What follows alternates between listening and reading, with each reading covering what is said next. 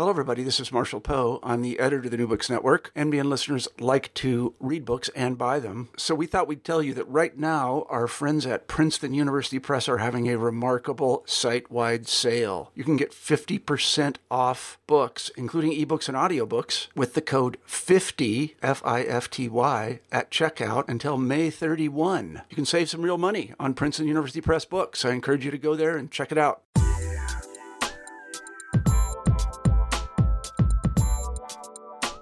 Hello, listeners, and welcome back to New Books in Science, Technology, and Society. I'm one of your hosts, Chad Velasek.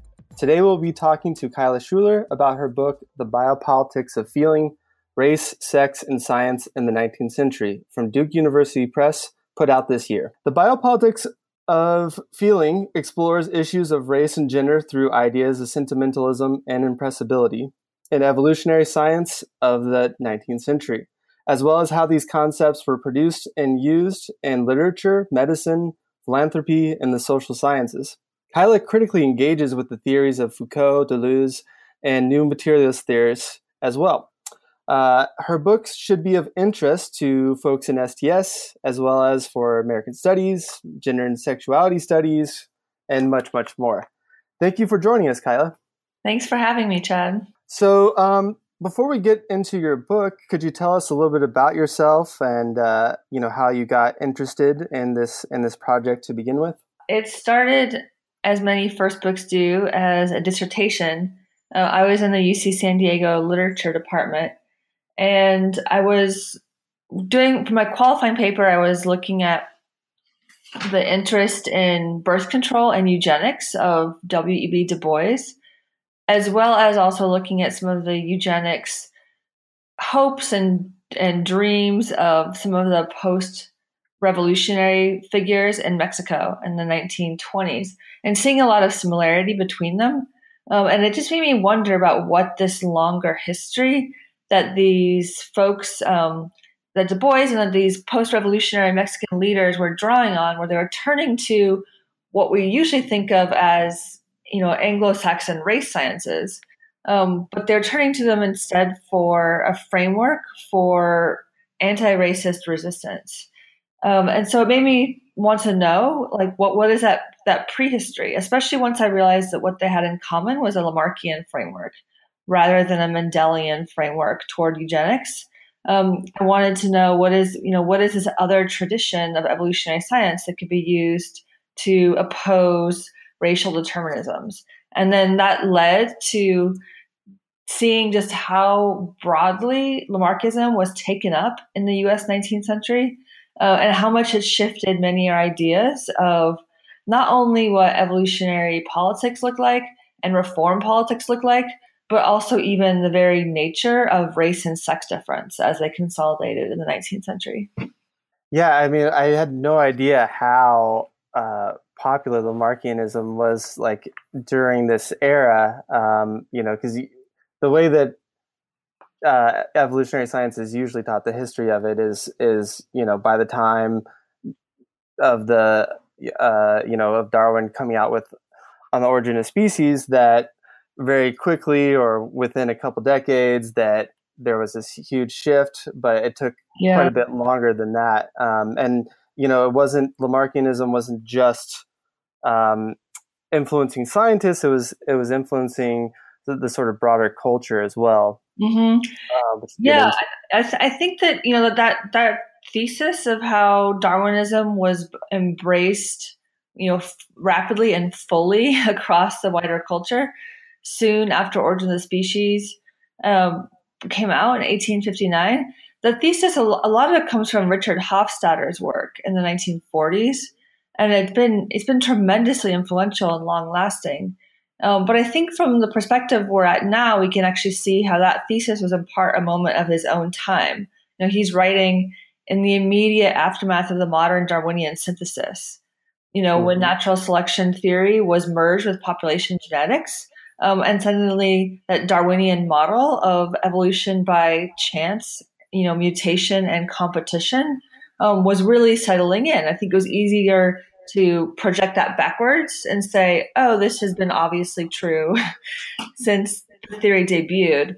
But the work of of historians of science like Bannister and Peter Bowler in the 90s really helped show that that Darwinian revolution actually didn't really happen until the 30s and early 40s. And then the 19th century was embracing this Darwinian-Lamarckian mix. And so from my perspective, that work was really helpful because in literary and cultural studies and ethnic studies and gender studies, we've tended to embrace that Hofstadter thesis of social Darwinism was the rule of the day, and that competition, brutal competition, was enshrined as the order of nature and therefore the order of society in the 19th century. But it was much more complicated than that. And so bringing that history of science work into these other fields really opened up for me a totally different story about biopolitics.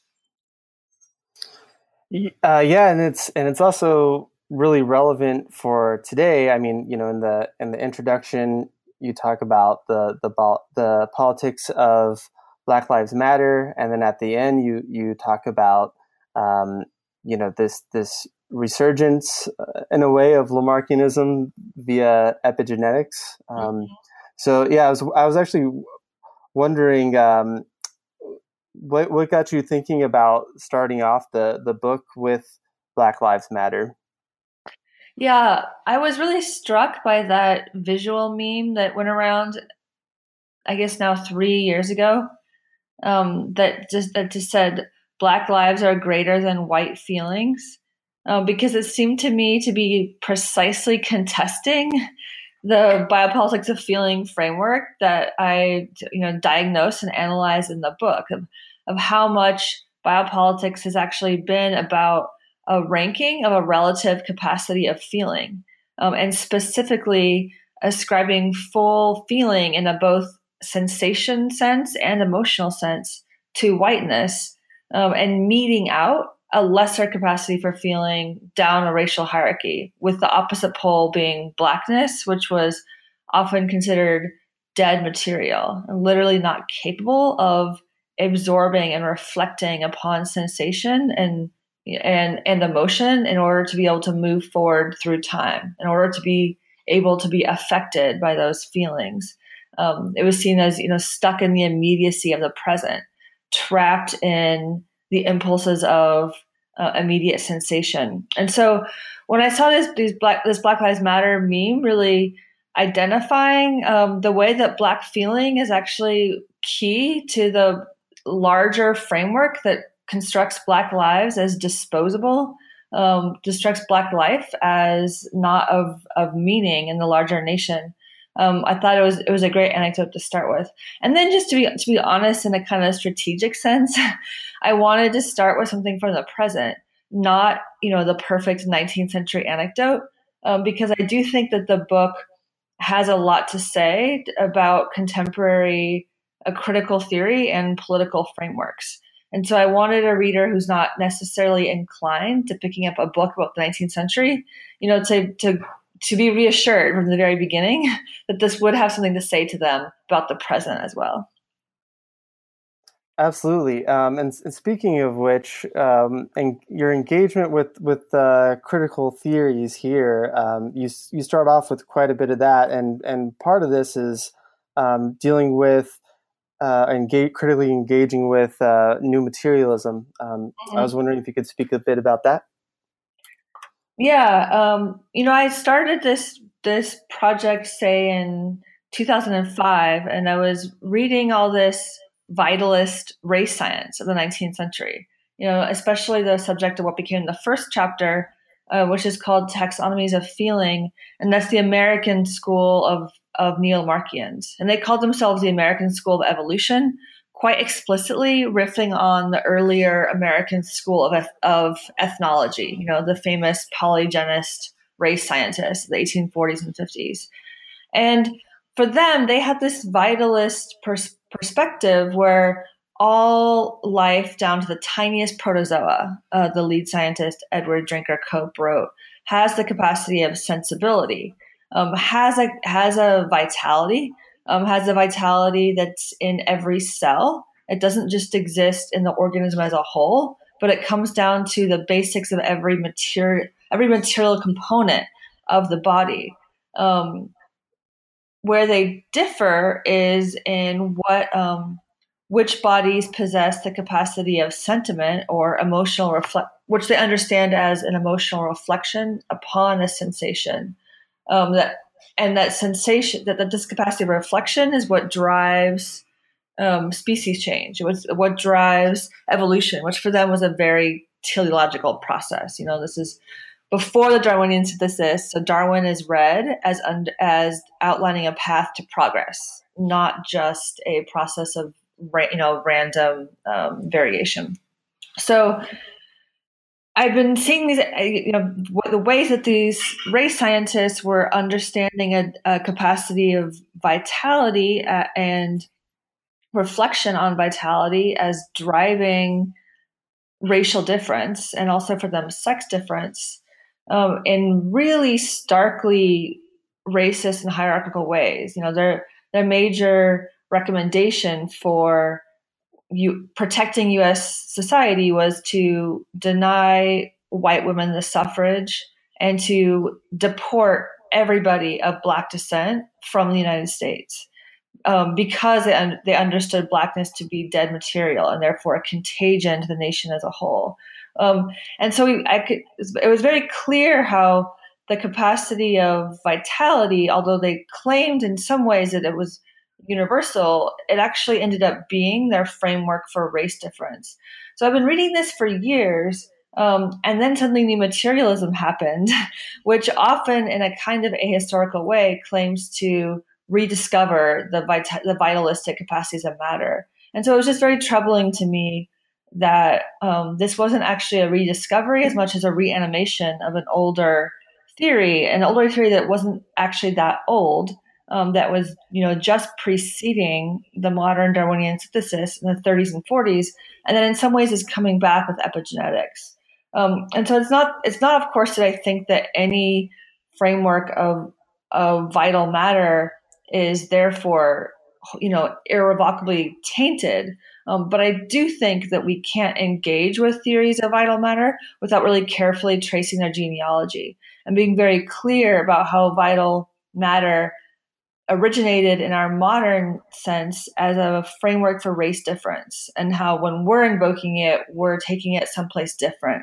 But new materialism in general hasn't actually been interested in that genealogy. And in fact, it's often quite deracinated, as if turning to vital matter is a universal that will help solve political dilemma, or help solve political dilemmas by virtue of a new kind of logic of universality. And that is what I really wanted to intervene in. Yeah, I think it's, an incredible intervention in terms of historicizing the movement, if you will. I was wondering, in terms of the American School of Evolution, could you tell us more about their effect or their influence over biological thought, evolutionary thought in the 19th century, as well as the very, I'll say, entertaining and problematic Cope? Yeah. Cope is a really fascinating figure.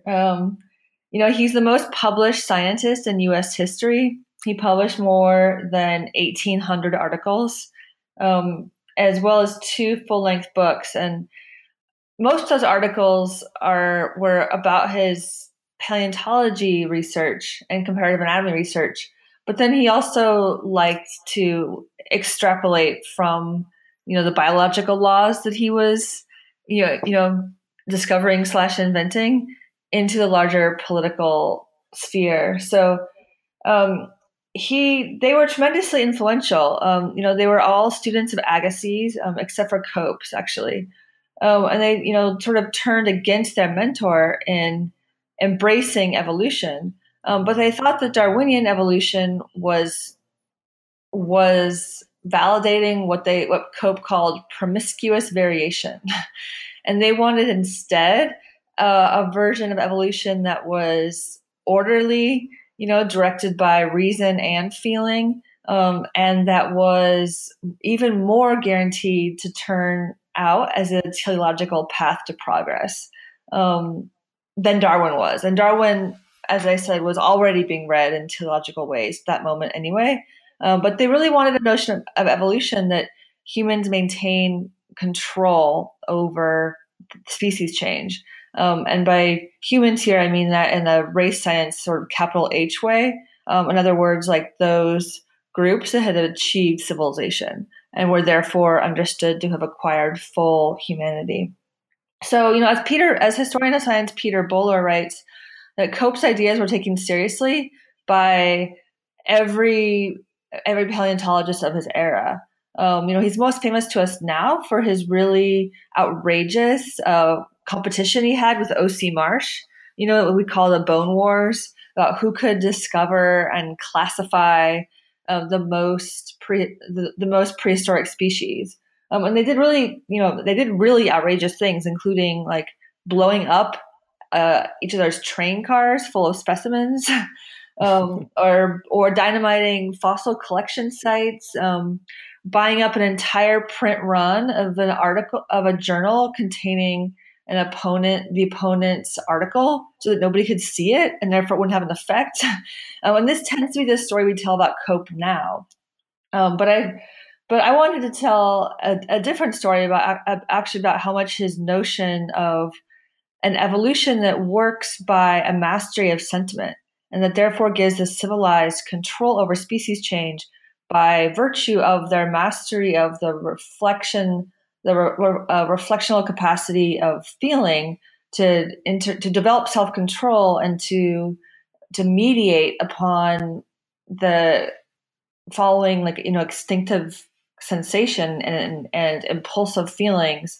That this kind of evolution by sentiment, I think, is actually tremendously significant, and was embraced by a much wider popular sphere. I mean, you know, everyone from someone like Harriet Beecher Stowe is also working with a kind of evolution by sentiment, although not with the same kind of scientific framing. You know, so for example, after she wrote Uncle Tom's Cabin, she actually bought a Florida plantation with the specific goal of trying to train the formerly enslaved people into the habits of civilization through teaching them the arts of cleanliness, promptitude, Christianity, you know, and proper maintenance of a home. It was kind of her own version of the off-reservation boarding school movement that tried similarly to civilize the uncivilized through training them in the habits and feelings and sensations of civilization.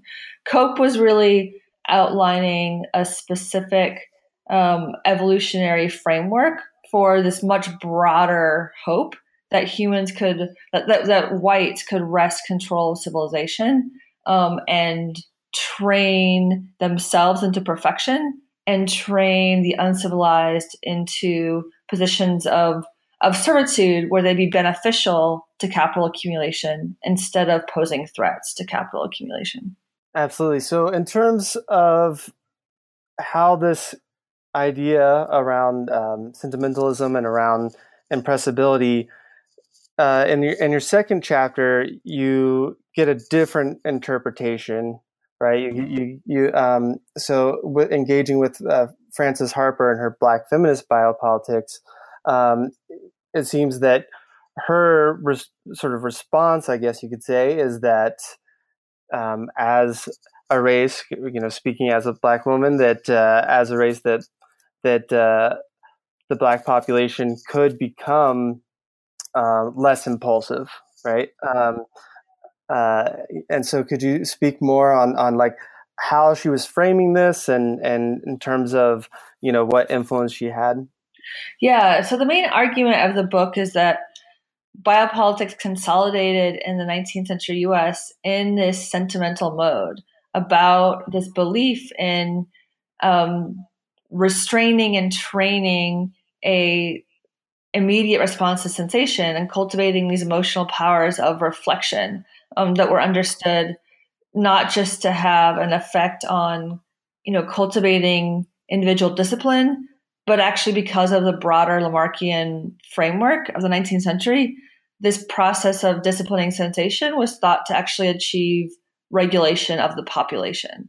So I'm understanding sentimentalism as this broad technology of regulating the population to ultimately achieve what many hoped would be the arrival of a condition of heavenly perfection on earth.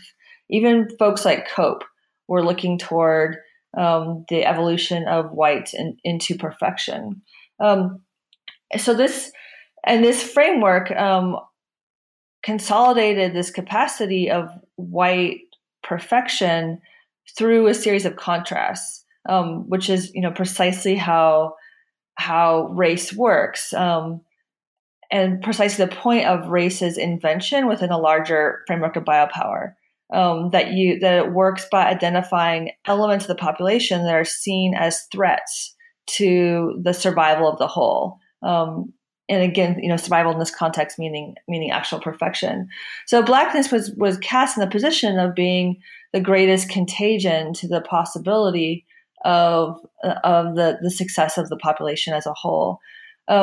And in particular, because of attitudes to anti-Black attitudes that we're familiar with still today, including the idea of a more animal sexuality, a total inability for any kind of impulse control or delaying gratification toward future reward, such that blackness was considered to be ultimately a problem of time, a problem of being unable to absorb the effects of one's actions and therefore move through time. So the central concept I work with here is the idea of impressibility, which I identify as the capacity to be affected over time. And it's one of those keywords I think that's been hiding in plain sight. It's actually everywhere in the 19th century and even up to the present, but we haven't really excavated it as such. But impressibility is this capacity of the body was understood to be unequally distributed across the races. And it was the physiological potential for progress, that capacity of being affected by a sensation, developing some kind of response to it, and therefore having a modification as a result that would then get transmitted to children. So it's the Lamarckian framework applied much more broadly to the idea of social progress as well. So this put blackness and especially black women in a really hard position because they're denied the basic access to time. I mean, I think that race is a spatio-temporal framework, which locks blackness in a position of being animated fossils, made to move by others, but not able to absorb the effects of their own motions for themselves. So Frances Harper really sort of took the bull by its horns, I think, and engaged in directly with this framework and arguing that the black male class was developing the capacity of impressibility and was developing this ability to discipline sensation, not just for the good of an individual moral Christian lifespan, but also for the good of the growth of the race as a whole. And she read a fair amount of heredity theory. She wrote a fair amount of advice to mothers about this is how you cultivate the right kind of sensation and feeling in our children so we can continue to improve the race, which is super important because she was the best-selling Black author of the 19th century. She sold 50,000 books in the first 15 years of her career. It's mostly fiction, but this was precisely a great way to model a kind of didactic approach where she's teaching readers how to upwardly evolve their children through a right kind of Christian evolutionary motherhood. But I also think that she does so in a really interesting way because at least in my initial field, which is 19th century American studies and American literature, she's often dismissed as being horribly sentimental, as way too prudish, horribly anti-sex, and way too committed to a kind of hyper respectability politics. But I think that if we understand sentiment not just to be about a politics of saccharine emotion, and not just even a feminine politics, which is what much of the feminist recovery of sentiment was about in the 90s. And not only in imperial politics, but actually one of the structures of biopolitics itself. We can see how she's actually engaging directly in the discourse of biopolitics and doing what I call a kind of negotiated biopolitics of engaging exactly with the notion of impressibility and totally changing who counts as impressible, who counts as capable of progress, in a way that she ends up actually also recovering the possibility of Black erotic pleasure. She really drills down on the role of the sensation at the heart of the notion of evolution, in order to recover a kind of physical gratification as actually being central to the idea of progress. So I find her a super interesting figure, though I'm certainly not trying to recover her as therefore a fully radical one, because for her, the line is not Blackness and whiteness. For her, the line is the Black middle class is capable of progress and the Black working class is not yet, because their capacity for self-control has not yet been reawakened. So it's absolutely biopolitics frame, but a position of biopolitics articulated from the role of being cast unto death.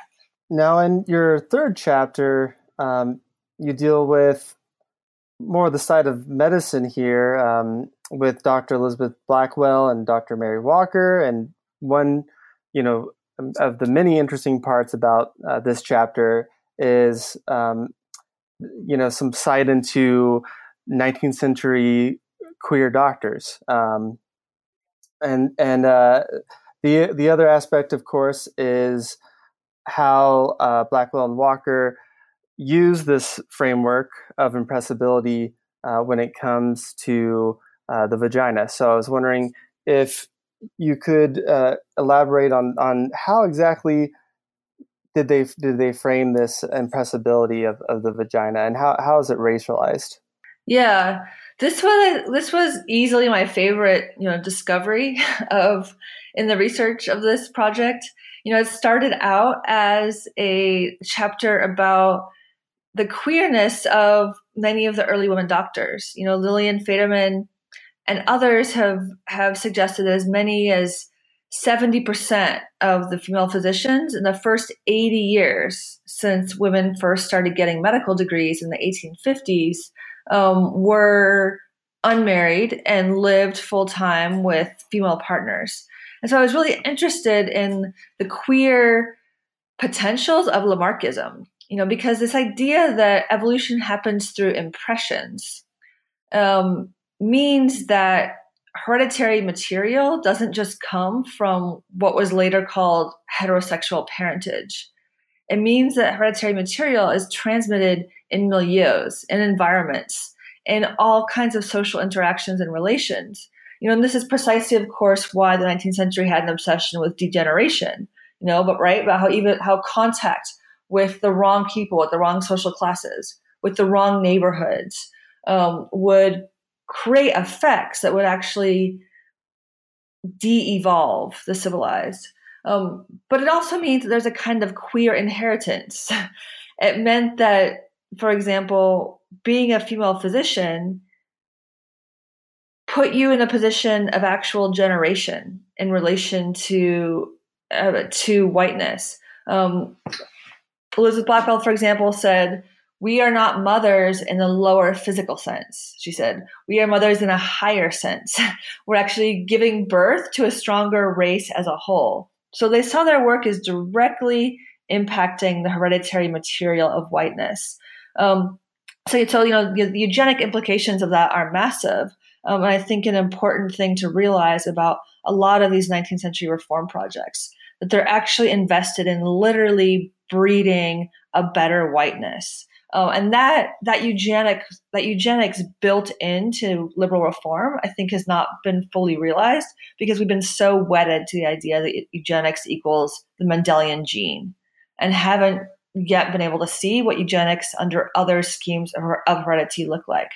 But much like Frances Harper was able to turn the theory of impressibility around and find some negotiating room for arguing for the potential of Black womanhood, So did doctors like Elizabeth Blackwell and Mary Walker turn impressibility around and say, okay, if the capacity for nervous sensation and emotional response is actually the heart of the ontology of progress, then we can identify the physical structure, the anatomical part that is the apex of the capacity of impressibility in progress.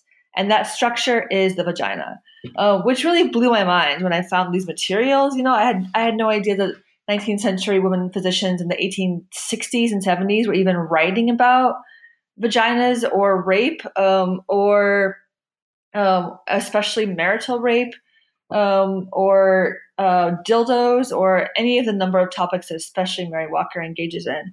But they use the framework of impressibility to say, vagina is the most impressible structure of the human nervous system, and specifically the white woman's vagina, because only the civilized have acquired the capacity of impressibility over time. And they say because of this, it's posing a tremendous threat to the racial health of whiteness, that white women have no control over their sexuality, that white women have no self-determination in deciding when they have sex. And so they use impressibility and the impressibility of the vagina to argue for the need, the racial need for white women's sexual self-determination. So again, much like Harper, it's an argument that on the one hand is kind of, you know, really exciting to see feminists in the 19th century arguing for white women's sexual feeling, and also arguing against rape. You know, Mary Walker went so far as to say that 50% of all children, she estimated, were born of rape. She said that fathers should teach their daughters to crush rapists' testicles with their hands as a necessary element of defense.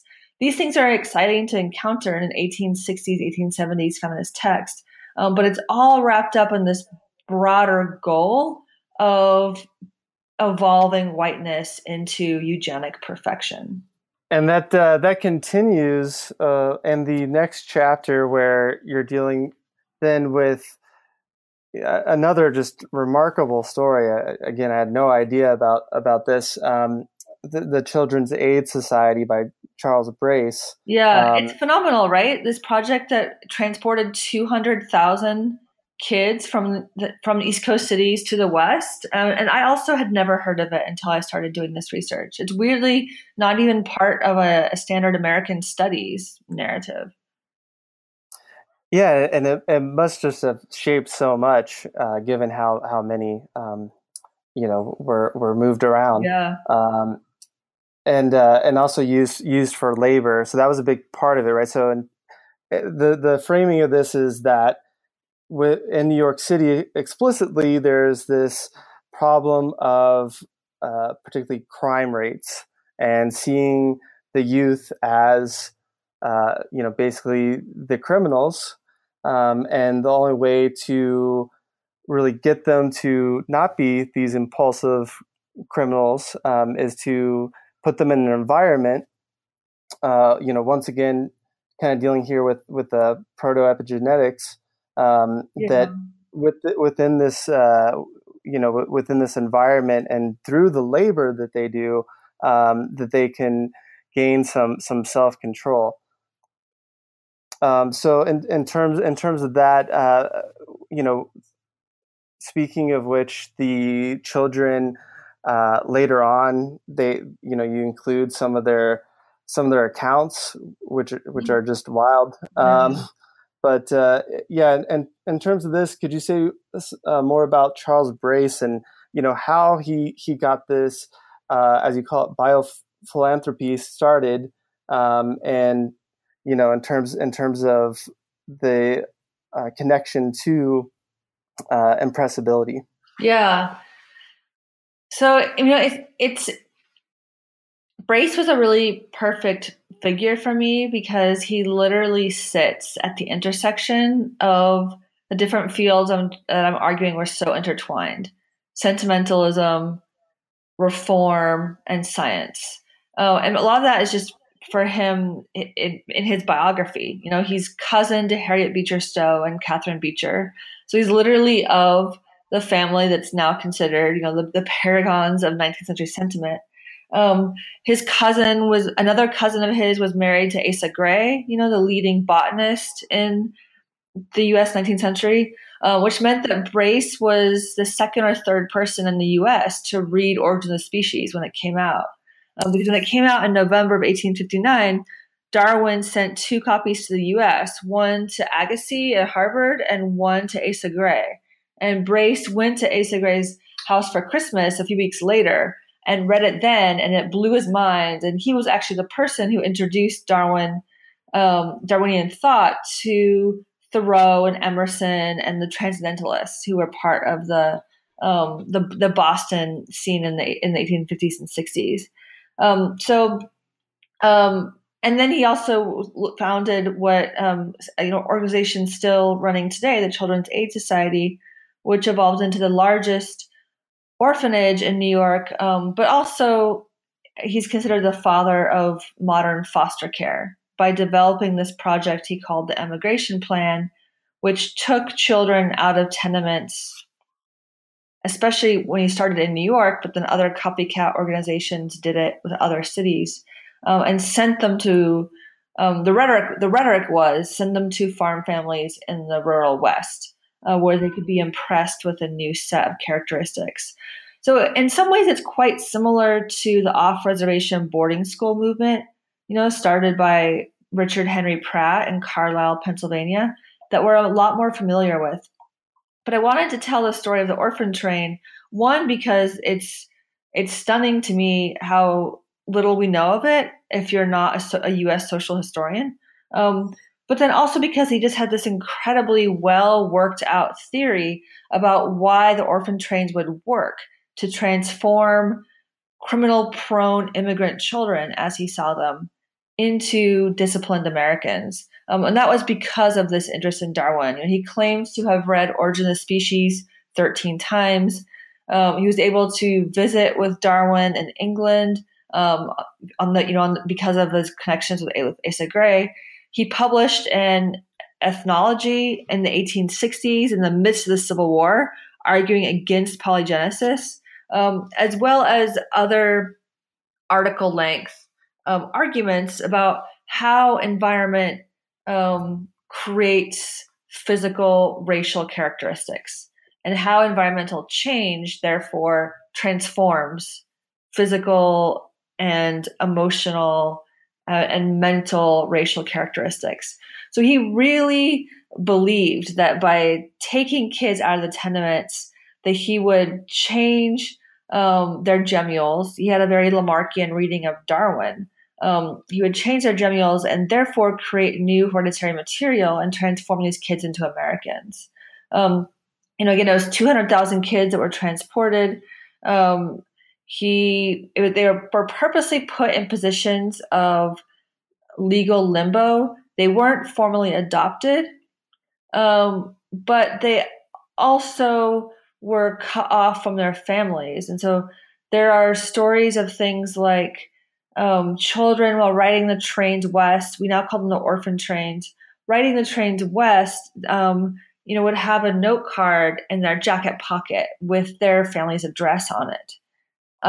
And would wake up after a nap or after a night on the train one day and discover that that card had been taken out of their jacket, that one of the Children's Aid Society's agents had removed it, because the organization went so far as to say that children couldn't contact their families without explicit permission from the society.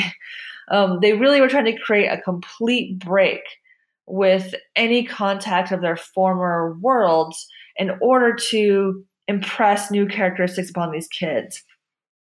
You know, in some ways it was considered an enlightened approach, because many thought that, in my terms, many thought that Irish immigrant kids were not impressible, did not have the capacity to change. Brace did. Brace is extending that capacity of vitality and plasticity to immigrants, which was not necessarily the norm. but only in childhood. And that was a not uncommon belief, that impressibility was heightened in childhood, and that if a primitive group had no impressibility in adulthood, they might still have a little bit in childhood. So on the basis of this goal of actually transforming hereditary material, I argue that this project is not just the beginnings of foster care, but we should think of it as the beginnings of a first large-scale eugenics project. And that's because I'm taking a history of science intervention and saying, if we understand Galton at his word, Galton frames eugenics as the science of manipulating heredity in order to improve the race. He's writing this in the 1880s, 20 years before Mendel's pea plant experiments are rediscovered, and 22 years before the concept of the gene is even invented. So there's no reason that we have to equate eugenics with genetics. But eugenics is about deliberately manipulating heredity on the populational level of race.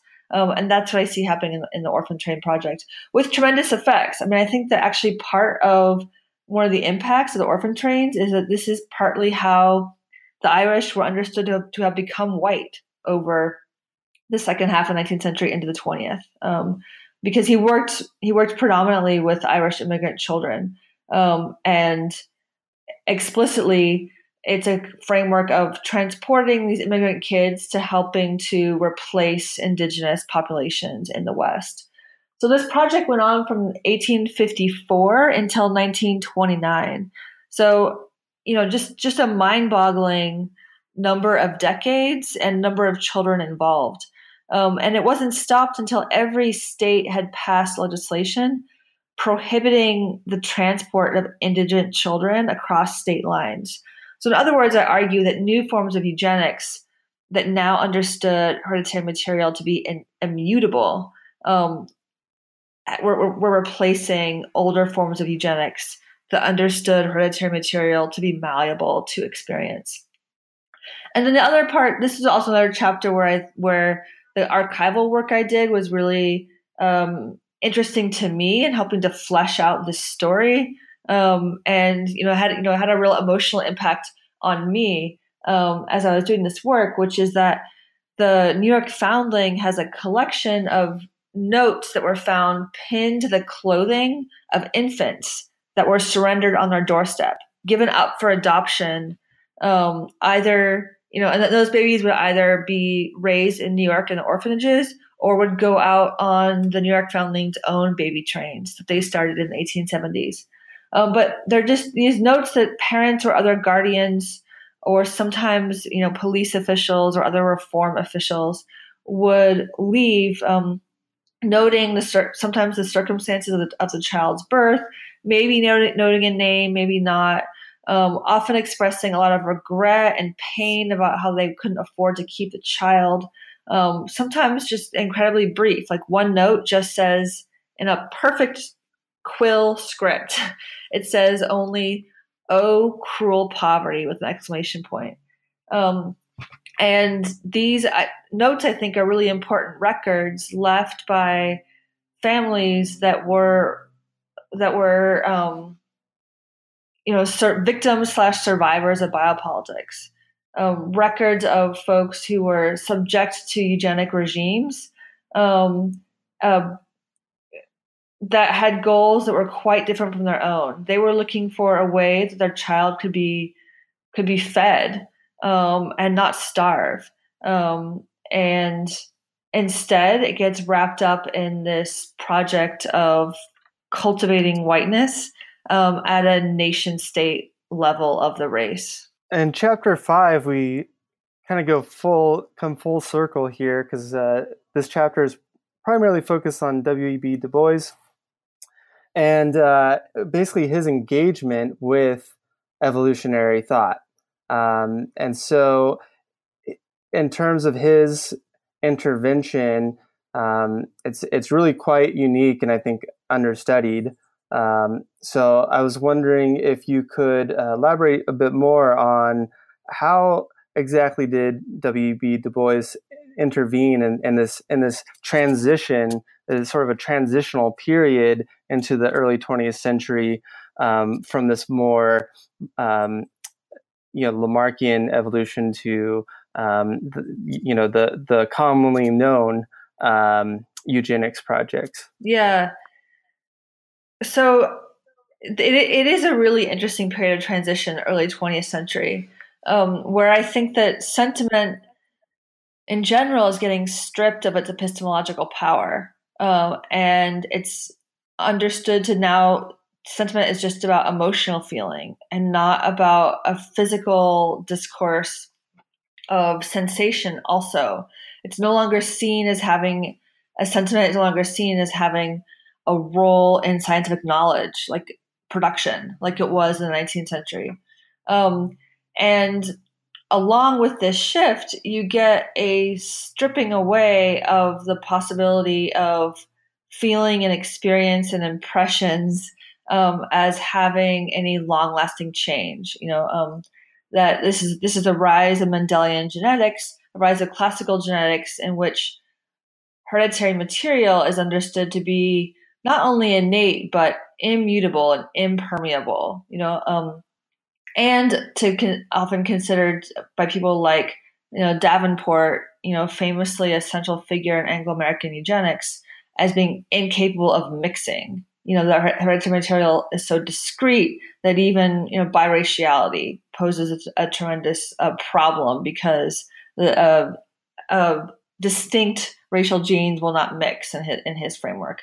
And so Du Bois is writing in this context and seeing a consolidation of genetic determinism happening around him. And he says that he sees that the age of Weismann, the age of Mendel, the age of Davenport is working to further lock blackness into a position of an utter lack of potential. That for Du Bois, he's quite explicit. That an older Lamarckian framework gave reformers a lot of hope and potential because it meant that changes you make in the present generation won't just affect people currently alive. They will actually have effects generationally over time. And Du Bois really wanted to hold on to this idea. He didn't want to give way completely to the new genetic determinist paradigm. And so I look at a bunch of his writing on evolution and heredity and reform and argue that he embraces a notion of social heredity as this idea that he sort of argues, okay, maybe the physical material component of heredity doesn't change, but that we have a social heredity that we can accumulate and improve upon over time, and that this will help cultivate the races into a position of greater potential. But then he also turns to birth control, I think as many others did, as a new place of eugenic potential, right? So the part of the shift from Lamarckism to Mendelian Darwinism in terms of reform is a shift from it's a shift in eugenics. And that shift in eugenics is from fighting over who gets to raise the children, who gets to direct children's impressibility, to a new framework of who gets to be pregnant in the first place.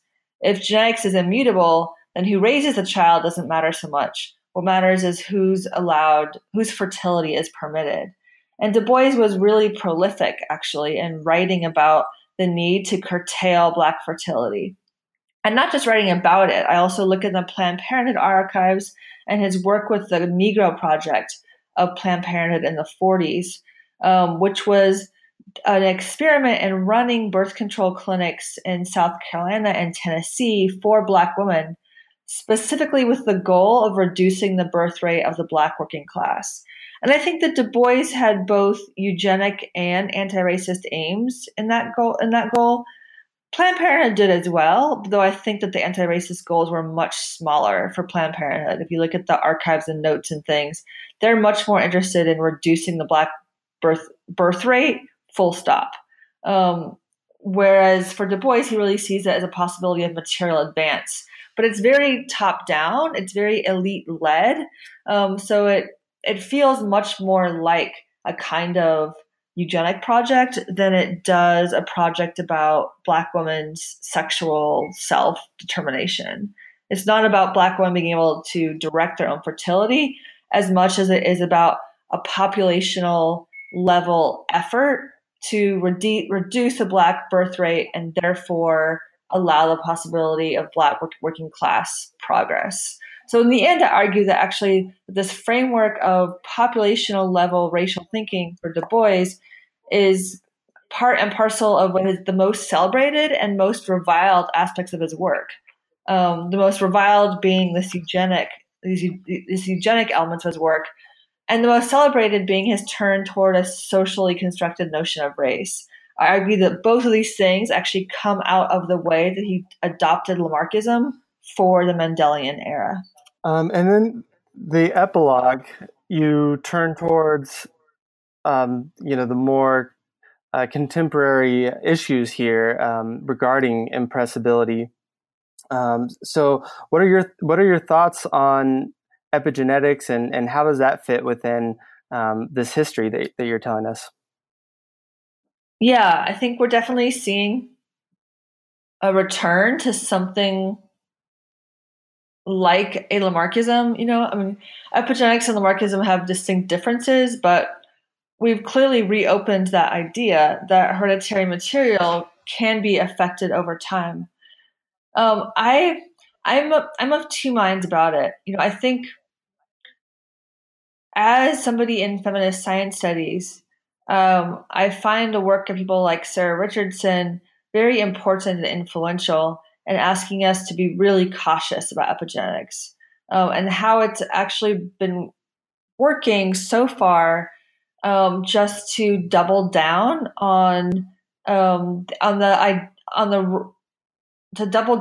role of women's sole and ultimate responsibility for reproduction. It's become a way of disciplining women's bodies further. For example, that bulletin that the CDC put out a year ago saying that women shouldn't drink their entire period and during their entire fertile period, from age 14 to 44 or whatever.